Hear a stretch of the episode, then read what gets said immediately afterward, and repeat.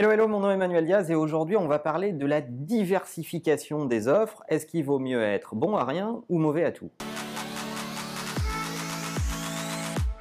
Si je vous pose bien sûr la question comme ça, vous allez vous dire, encore une fois, c'est de la provoque, mais finalement, la question de la diversification de l'offre est une vraie question avant de se mettre à diversifier son offre de services ou son offre de produits, il faut se poser pas mal de questions parce que je vois beaucoup de gens diversifier l'offre de leur entreprise alors qu'ils n'ont pas réglé leur core business, ce qui pose un problème. Souvent, beaucoup de chefs d'entreprise se posent la question de la diversification lorsqu'ils sont en panne sur leur core business. Lorsque ce business de base, qui était leur business initial, se met à stagner ou à ralentir, alors ils se disent frénétiquement, il faut diversifier, il faut d'autres offres, d'autres services, d'autres produits, et ils ne se posent pas la question de l'expertise, du degré d'expertise et de compétitivité de leur core business, de rechallenger leur core business, de peut-être le re-rendre lisible avant de se mettre à diversifier. Tant et si bien que beaucoup d'entre eux se mettent à ajouter des choses au catalogue de façon frénétique et pratiquer cette politique que je trouve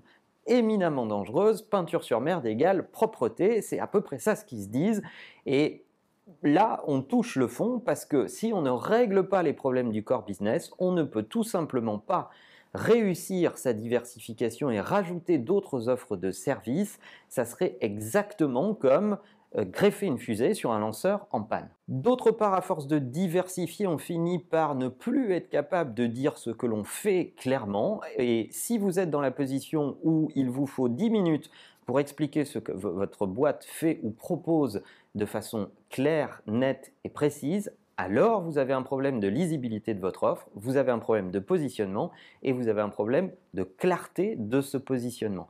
Donc, avant de vous mettre à diversifier, posez-vous la question, est-ce que votre core business est clair, euh, facile à expliquer euh, et euh, facile à communiquer aux autres? Est-ce que vous avez réglé les problèmes de votre core business? Est-ce que vous avez creuser à l'intérieur de ce core business toutes les sous-parties et les sous-expertises qui pourraient produire de la valeur avant de diversifier. Et lorsque vous êtes très solide sur votre core business, vous pouvez potentiellement vous poser la question de la diversification.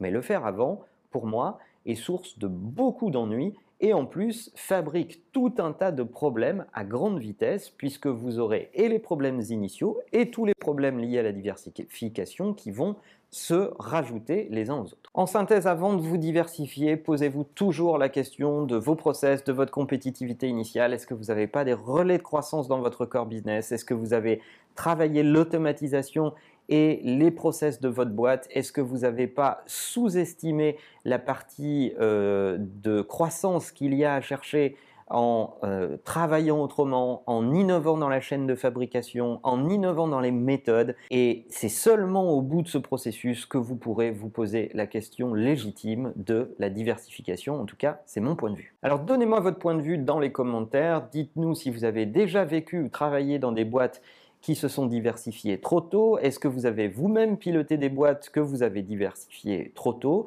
Quel est votre avis sur cette question? En attendant, n'oubliez pas que la meilleure façon de marcher, c'est de vous abonner. À bientôt.